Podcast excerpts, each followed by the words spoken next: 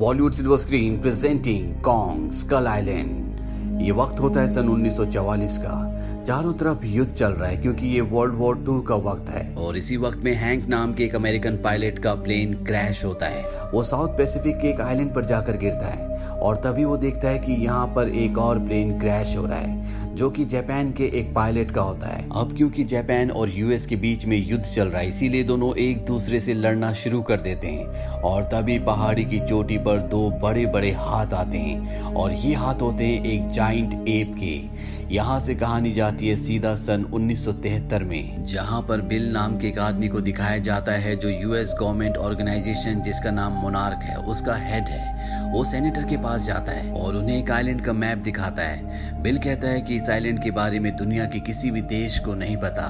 सिर्फ़ पौराणिक कथाओं में इसका ज़िक्र है। इस आइलैंड को स्कल आइलैंड कहा जाता है। कहा जाता है कि ईश्वर ने इस जगह को अधूरा छोड़ दिया।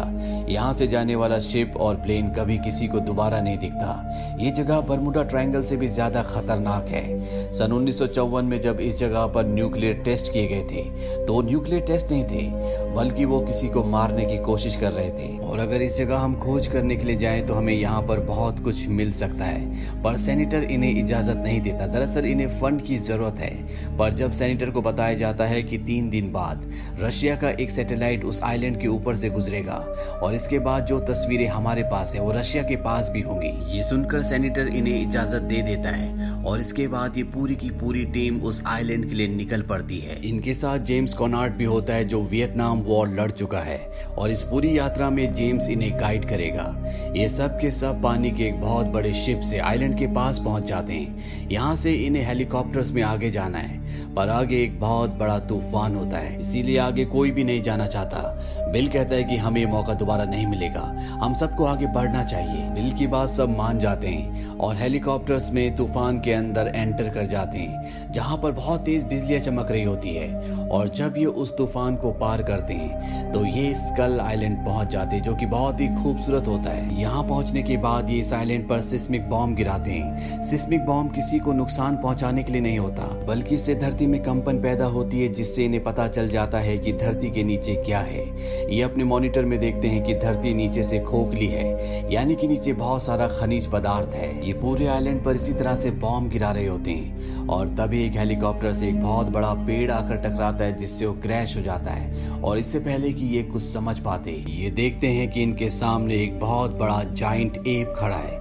ये जाइंट एप इतना बड़ा होता है कि इनके हेलीकॉप्टर्स उसके सामने खिलौने जैसे लगते हैं। ये सब उस पर गोलियाँ चलाना शुरू कर देते हैं, जिससे एप गुस्से से भर जाता है और एक एक करके लगभग इनके सभी हेलीकॉप्टर्स को पूरी तरह से तबाह कर देता है। क्रैश हुए हेलीकॉप्टर्स में जितने लोग बसते हैं, वो दो टीम्स में बच जाते हैं। एक टीम को लीड करता है जेम्स और दूसरी को बिल जिसने यहाँ आने का प्लान बनाया था। उसके साथ कर्नल भी होता है जो अपने आदमियों को खोने के बाद बहुत ज़्यादा दुखी होता है और वो बिल को गन पॉइंट पर ले लेता है। वो कहता है कि मुझे इस जगह के बारे में सब कुछ सच बताओ। बिल बताता है कि आज से तीस साल पहले मैं ल्योटन नाम के एक शिप पर था जो हमेशा के लिए गायब हो गया। उसमें एक हज़ार लोग थे। उस पूरे शिप में एक मैं ही बचा था। सबको बताया गया कि वो शिप डूब गया। लेकिन सच्चाई ये है कि हमारा शिप डूबा नहीं था, बल्कि उसे एक मॉन्स्टर ने डुबाया था। मैं तीस सालों तक लोगों को ये बताता रहा, लेकिन कभी किसी ने मेरी बात पर विश्वास नहीं किया। इस दुनिया में मॉन्स्टर होते हैं। हमसे पहले उन्हीं का इस धरती पर राज था, और आज नहीं तो कल वो हम तक पहुँच जाएँगे, और हम सबको ज़मीन के नीचे दफन करके एक बार फिर से इस पूरी धरती पर कब्जा कर लेंगे। मैं चाहता हूँ कि तुम हमें यहाँ से पूरे सबूत के साथ सुरक्षित वापस ले जाओ, ताकि हम वो सारे सबूत मिलिट्री को दिखा सकें और वापस आकर इन सब मॉन्स्टर को हमेशा के लिए खत्म कर दें। वहीं दूसरी तरफ़ जेम्स और उसके साथियों को दिखाया जाता है। जेम्स सबको कहता है कि हमें नदी के सहारे समंदर तक पहुँचना होगा। वहाँ पर हमारा शिप तीन दिनों तक रहेगा।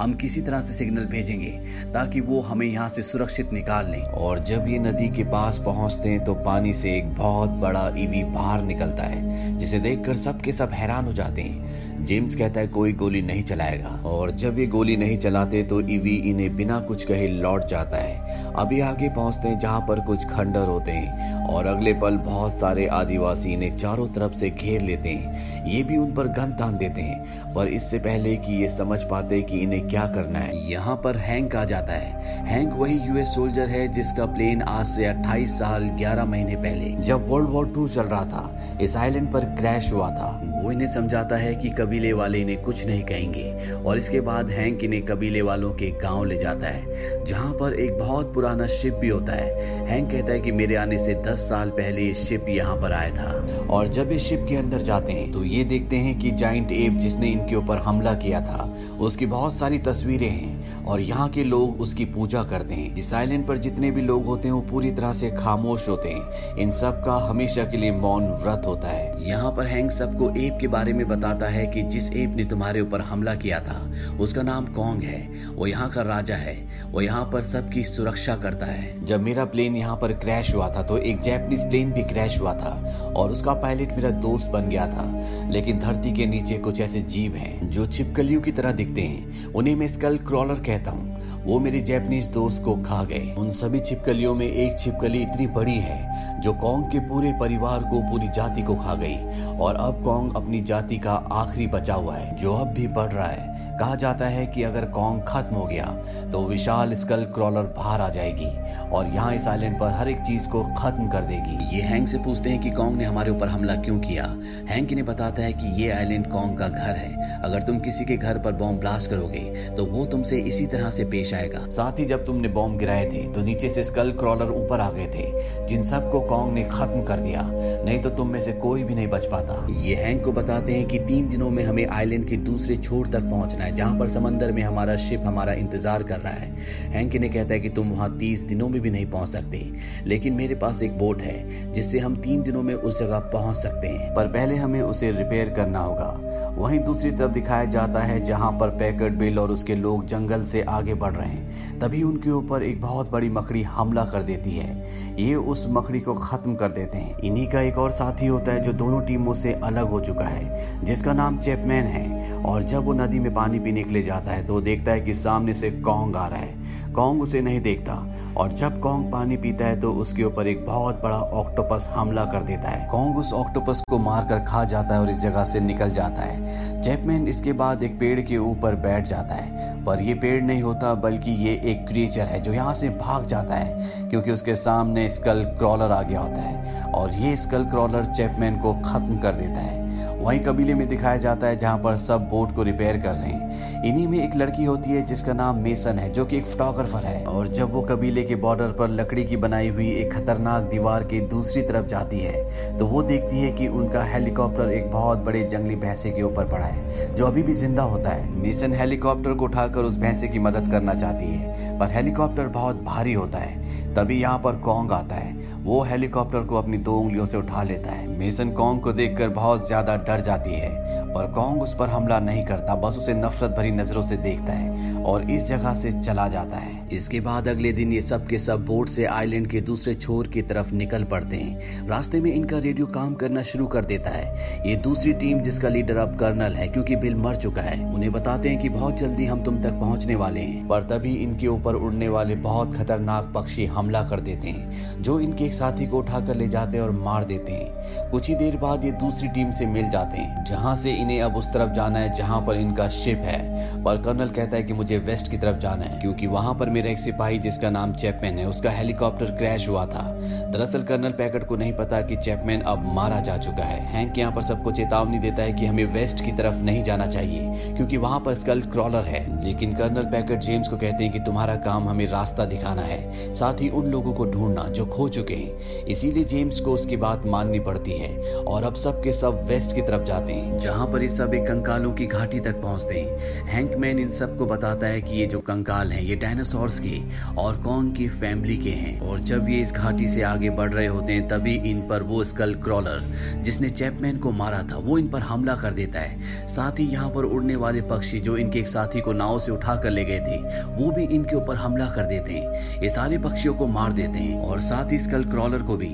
हैंक कर्नल पैकेट को कहता है कि जल्द से जल्द हमें इस इलाके से निकल जाना चाहिए, क्योंकि ये स्कल क्रॉलर का इलाका है। पर कर्नल पैकर्ड यहाँ पर अपने साथी चैपमैन के बिना नहीं जाना चाहता। तभी जेम्स उसे चैपमैन का लॉकेट दिखाता है। वो कहता है कि ये स्कल क्रॉलर के अंदर से निकला था। यानी कि वो मारा जा चुका है। हमें वापस चलना चाहिए। लेकिन कर्नल पैकर्ड कहता है कि मैं उसके हेलीकॉप्टर तक जाना चाहता हूँ, क्योंकि उसके अंदर बहुत सारे हथियार हैं, जिससे हम कॉन्ग को मार सकते हैं। ये सुनकर हैंक हैरान हो जाता है। वो कहता है कि तुम कॉन्ग को नहीं मार सकते। यहाँ के लोग उसकी पूजा करते हैं। वो इस आइलैंड की रक्षा करता है। जेम्स कहता है, वैसे भी चैपमैन को कॉन्ग ने नहीं मारा, उसे स्कल क्रॉलर ने मारा था। हमें खतरा स्कल क्रॉलर से है। कर्नल पैकेट कहता है कि मैं स्कल क्रॉलर्स को तो मारूँगा ही, साथ ही कॉन्ग को भी, क्योंकि उसने मेरे बहुत सारे सिपाहियों को मारा है। जेम्स कहता है कि अगर तुम हेलीकॉप्टर तक जाना चाहते तो जाओ।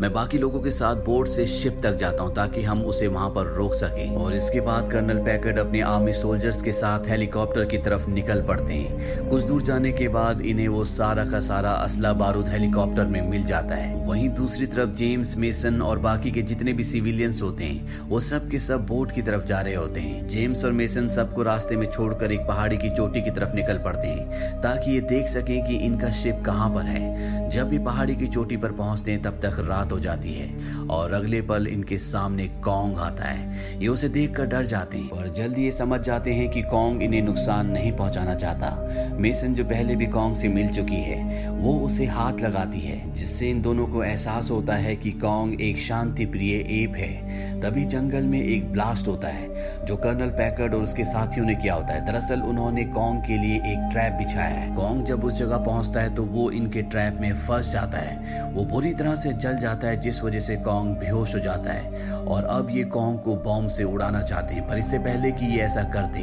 यहाँ पर जेम्स मेसन और हैंक आ जाते हैं, जो कर्नल पैकेट को गन पॉइंट पर ले लेते हैं और उसे बॉम्ब ब्लास्ट करने से मना करते हैं। कर्नल पैकेट अपने आदमियों से कहता है कि इन्हें खत्म कर दो, लेकिन अब उसके जो सोल्जर्स हैं, वो भी उसके खिलाफ हो चुके हैं, क्योंकि वो जानते हैं कि कॉन्ग इनका दुश्मन नहीं है, बल्कि इनका दुश्मन स्कल क्रॉलर है, और तभी पानी के अंदर से एक जाइंट स्कल क्रॉलर बाहर निकलता है, और इससे पहले कि वो इन सबको खत्म करता कॉन्ग होश में आ जाता है, और इससे पहले कि कर्नल पैकेट बॉम्ब ब्लास्ट करता कॉन्ग उसे अपने हाथ के नीचे दबा देता है। अब यहाँ पर कॉन्ग के बीच में और स्कल क्रॉलर के बीच में घमासान लड़ाई होना शुरू हो जाती है। बाकी के सभी लोग अपनी बोट की तरफ़ भागना शुरू कर देते हैं। और जब ये सब के सब बोट की तरफ़ जा रहे होते हैं, स्कल क्रॉलर इनके ऊपर हमला कर देता है, लेकिन इससे पहले कि वो इन्हें मारता। कॉन्ग स्कल क्रॉलर के ऊपर एक जोरदार हमला करता है, और एक बार फिर से स्कल क्रॉलर और कॉन्ग के बीच में घमासान लड़ाई शुरू हो जाती है। वही मेसन पहाड़ी की एक चोटी पर जाती है, जहाँ से वो फ्लेयर गन चला देती है, ताकि शिप में जो भी लोग हैं, उन्हें सिग्नल मिल जाए। वहीं कॉन्ग और स्कल क्रॉलर की लड़ाई में कॉन्ग जंजीरों में फंस जाता है, और इससे पहले कि स्कल क्रॉलर उसे मारता। इंसान उसके ऊपर गोलियों से हमला कर देते हैं, जिससे स्कल क्रॉलर का ध्यान उनकी तरफ़ आकर्षित होता है और वो उनकी बोट को कुचलने के लिए उनकी तरफ़ बढ़ना शुरू कर देता है। पर तभी कॉन्ग भी अपने आप को जंजीरों से छुड़ा लेता है। दरअसल ये एक पुराने, बहुत बड़े शिप की जंजीरें होती है, जिसमें उसका एक ब्लेड भी होता है। कॉन्ग उस ब्लेड से उस स्कल क्रॉलर को बुरी तरह से जख्मी कर देता है। यहाँ पर जो मेसन पहाड़ी की चोटी पर होती है, वो भी पानी में गिर जाती है, पर इससे पहले कि उसकी जान जाती कॉन्ग उसे पानी से निकाल लेता है। स्कल क्रॉलर अभी भी ज़िंदा होता है, वो उसी हाथ को अपने मुँह के अंदर डाल देता है, जिसके अंदर मेसन है। लेकिन कॉन्ग उसकी जबान बाहर निकाल देता है, जिससे वो मारा जाता है। इसके बाद कॉन्ग मेसन को नदी के किनारे रखता है, जहाँ पर जेम्स उसके पास आता है। मेसन अभी भी ज़िंदा होती है।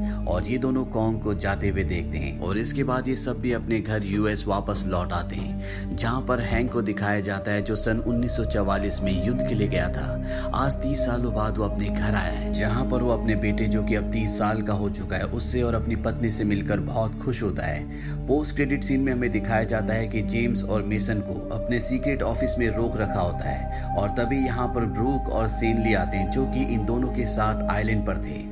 और वो इन्हें बताते हैं कि कॉन्ग ही अकेला किंग नहीं है, बल्कि यहाँ पर कुछ और भी है। ये ने गॉडजिला और गिधोरा की लड़ाई की पेंटिंग्स दिखाते हैं, जो आपस में लड़ रहे होते हैं। मोनार्क ऑर्गेनाइजेशन का यही काम है कि वो ऐसे जीवों को, जो धरती पर इंसानों के लिए खतरा है, उन्हें किसी भी तरह से इंसानों से दूर रखना या खत्म करना।